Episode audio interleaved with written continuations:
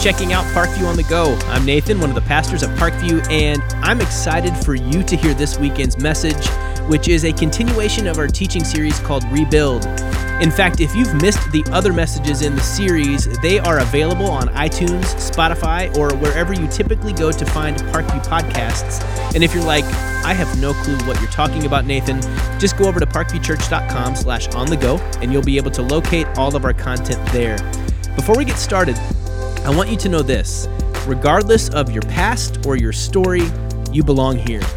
You don't have to have everything figured out, you don't need to have all the answers.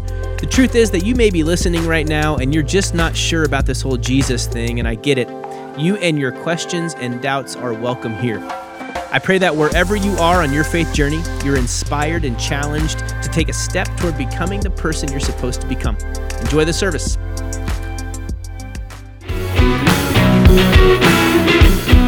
Hey, Parkview, I'm really uh, unbelievably excited to tell you that we're going to do live services again. I can't believe I would ever have to have to say that, um, but we're planning on it. September 13th, we are coming back Sunday only, all campuses. We'll let you know details along the way. There won't be kids ministry. I hate that but it's the way it is. Schools are closed. We've got to, we got to respect that. We will be doing face masks. We will be doing social distancing.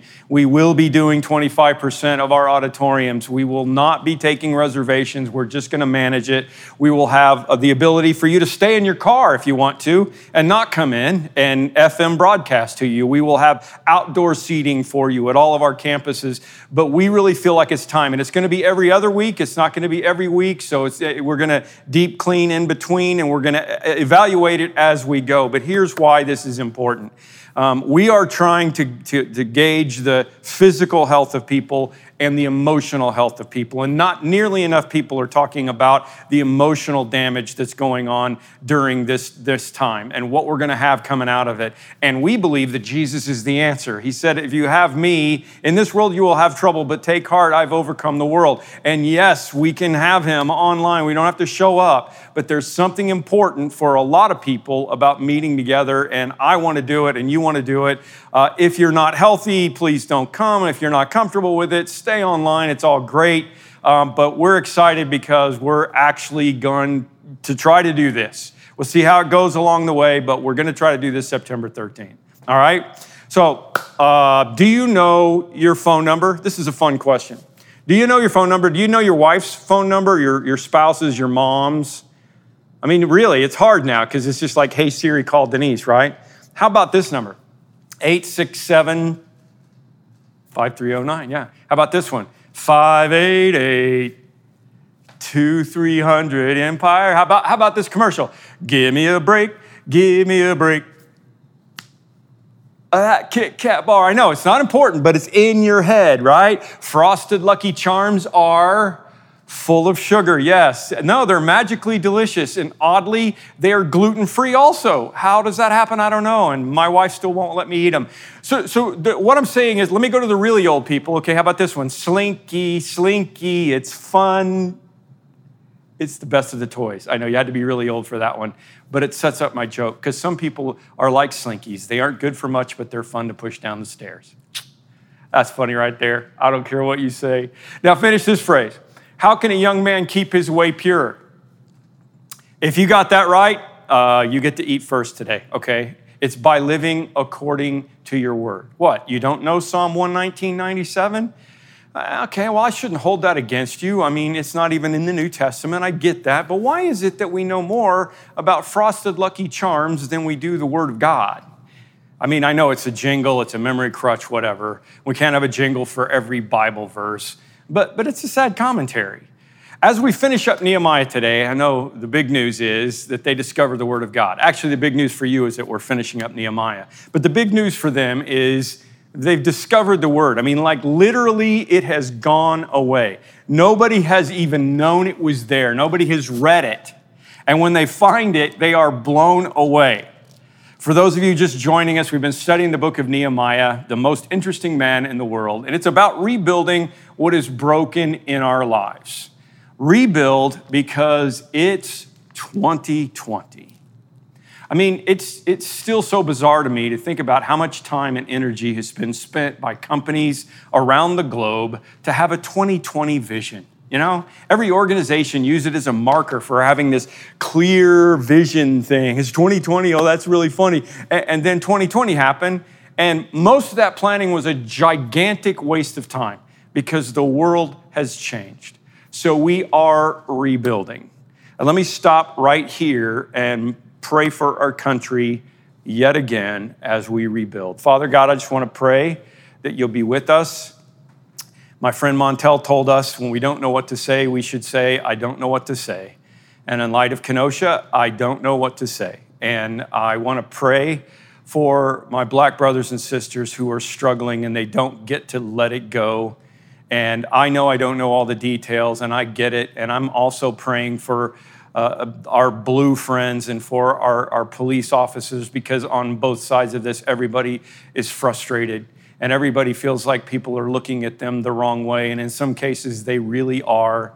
And I don't know how to solve that. I just don't know what to say. I want to pray that this is the beginning of rebuilding, that the tearing down can stop, and that we can rebuild.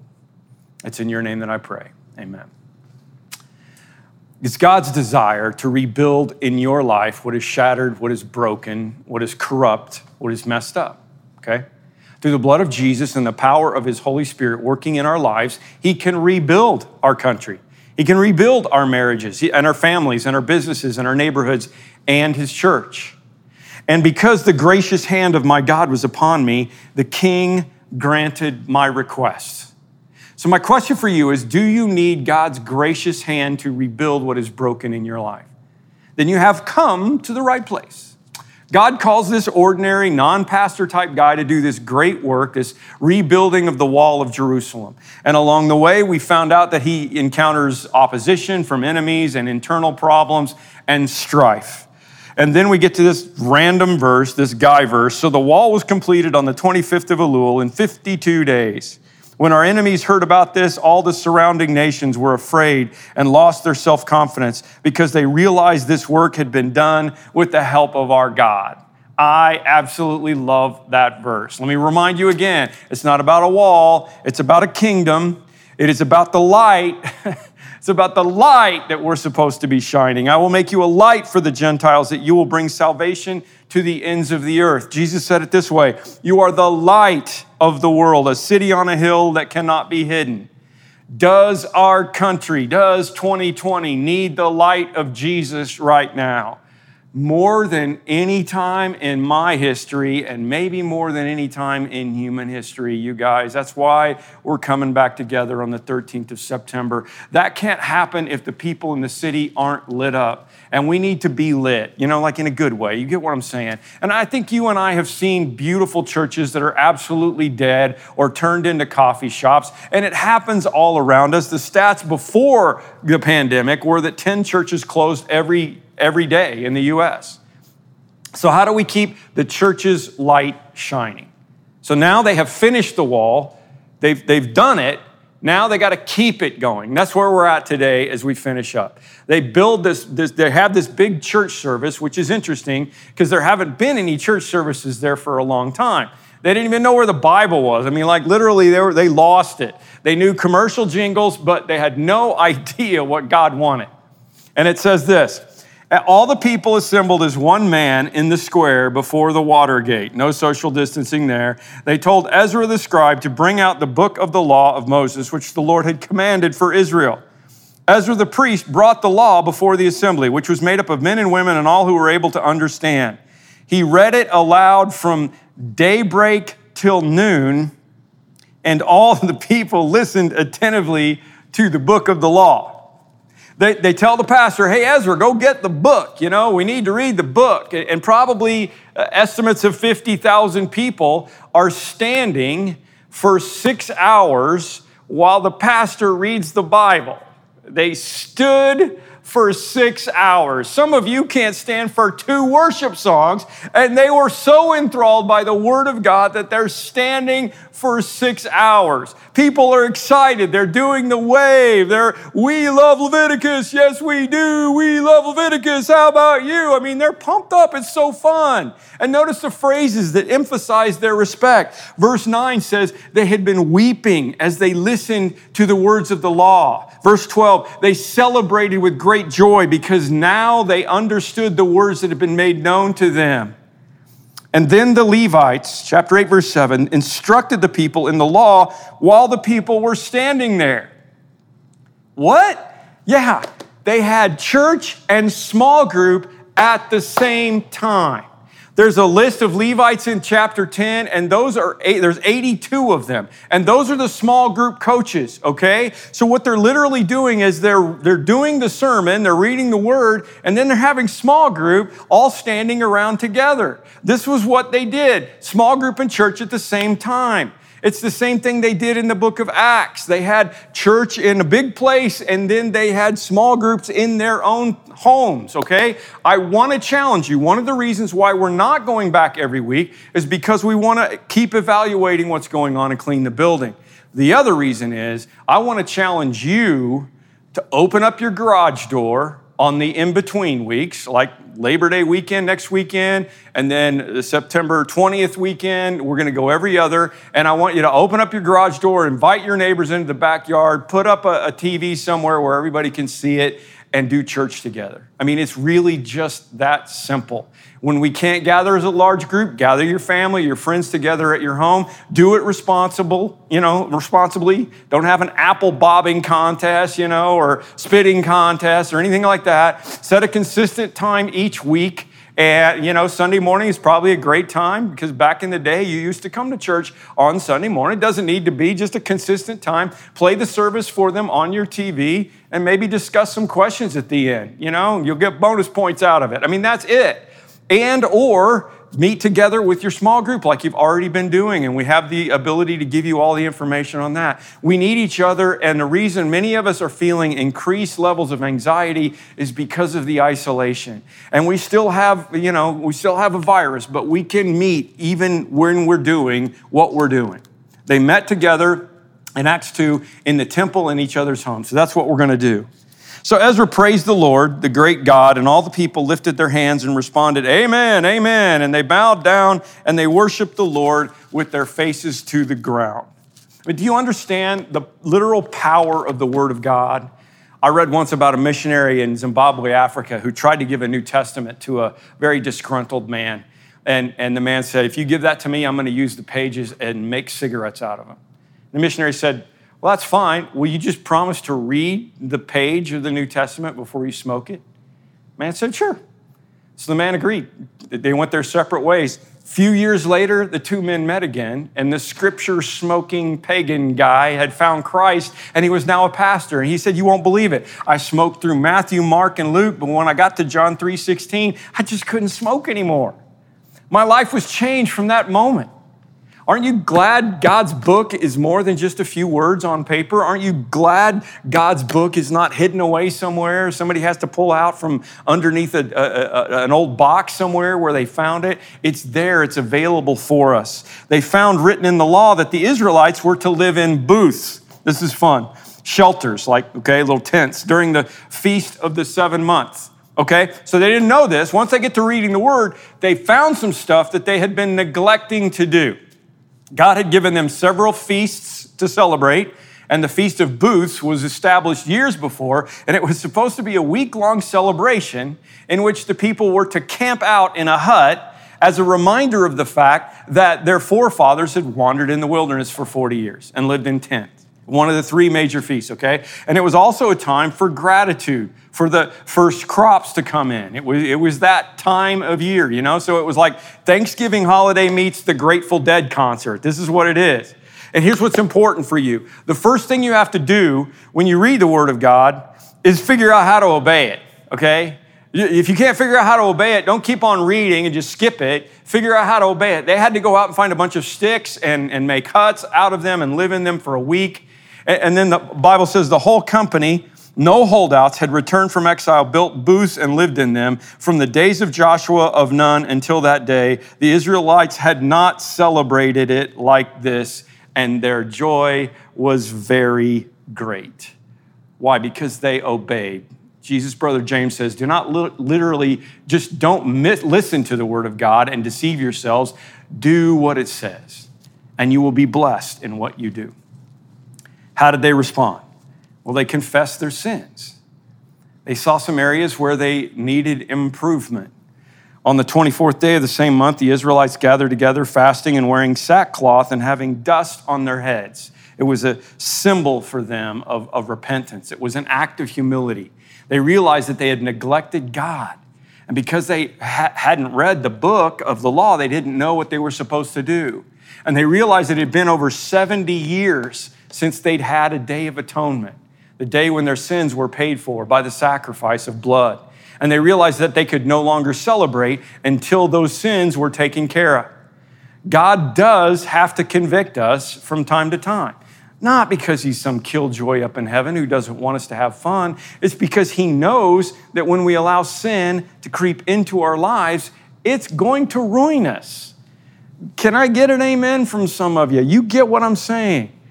I was working out with a, one of my trainer friends years ago, and it was a workout class. So there were several people there, and we were talking about whey protein drinks. And Darren, he says, you know, I, I, you need to drink it with water. Um, and I was like, man, it tastes bad. I, I, like it with, with milk. And he said, yeah, but that's not, that's not as good for you. And I said, yeah, but it tastes terrible. I just drink it with milk. And I'm just being me. I'm just like, you guys just drink it with milk. I promise you it'll be better. And Darren says, hey, I don't come into your place and go, hey, you know, adultery, no big deal. Don't worry about it. It's a good point, right? It's easy for the small little cracks to happen in your integrity. You know, the, the, this thing that, that, that, the Jews had been doing, we found out last week where they're charging exorbitant interest to each other. It started out as a little thing, right? I'm sure that's exactly what it was. That's how it starts. You put a little milk in the whey protein, and then a little chocolate syrup, and then some ice cream, and some Captain Morgan, and pretty soon you're like, hey, I'm not losing any weight. Does that sound familiar?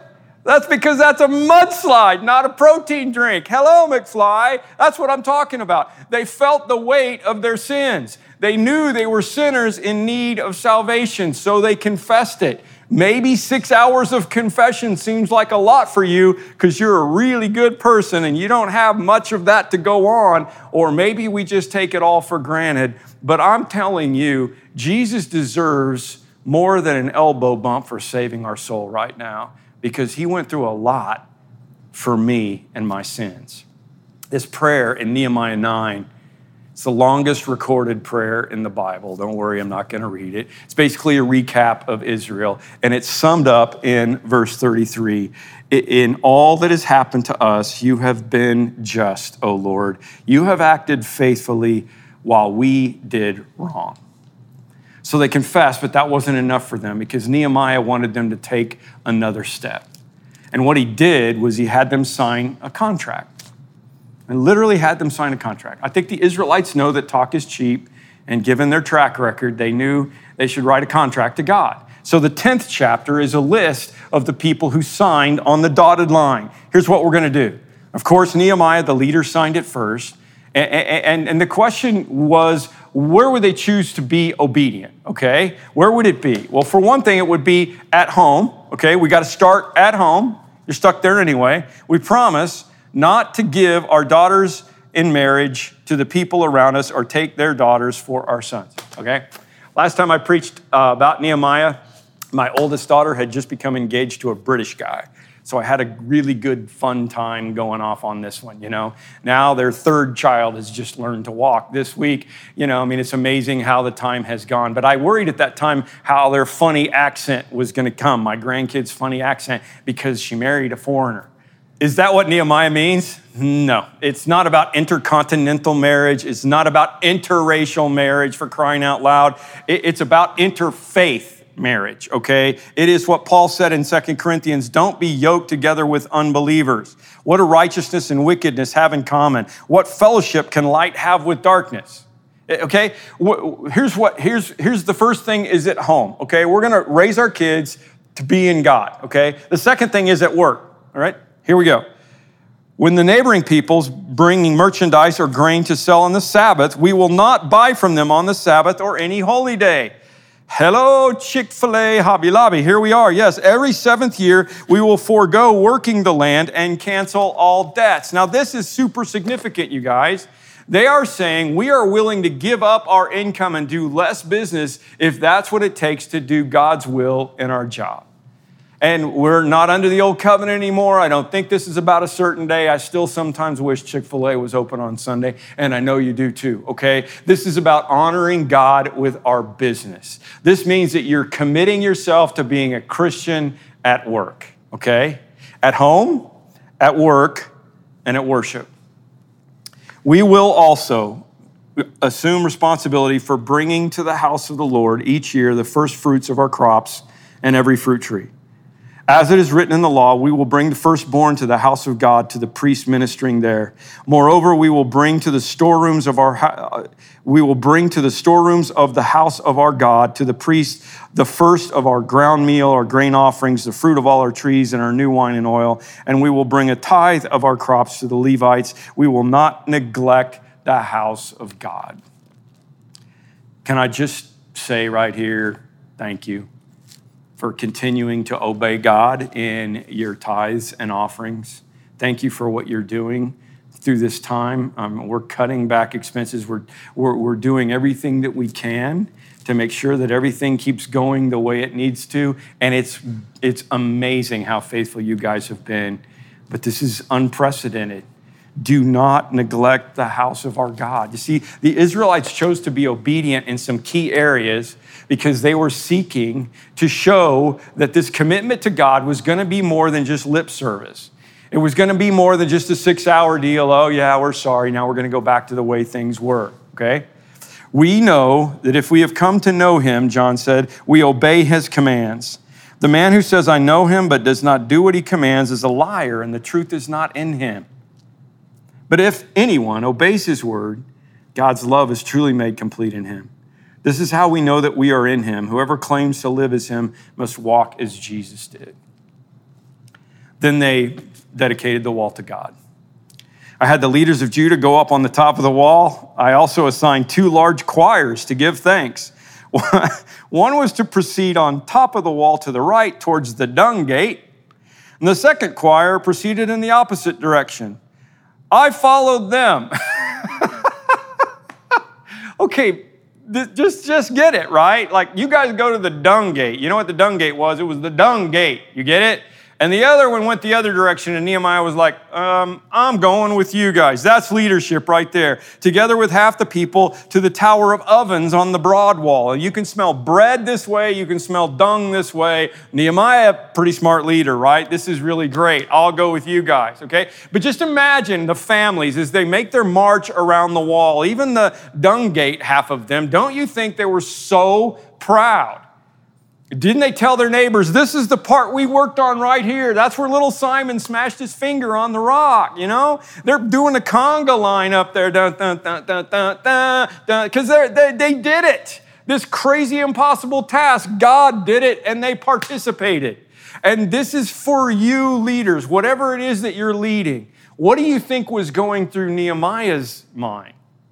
Because Oh man, I picture this. The last time Nehemiah tried to go around the wall, it was in such rubble in chapter 2 that he and his horse couldn't even get through the mess.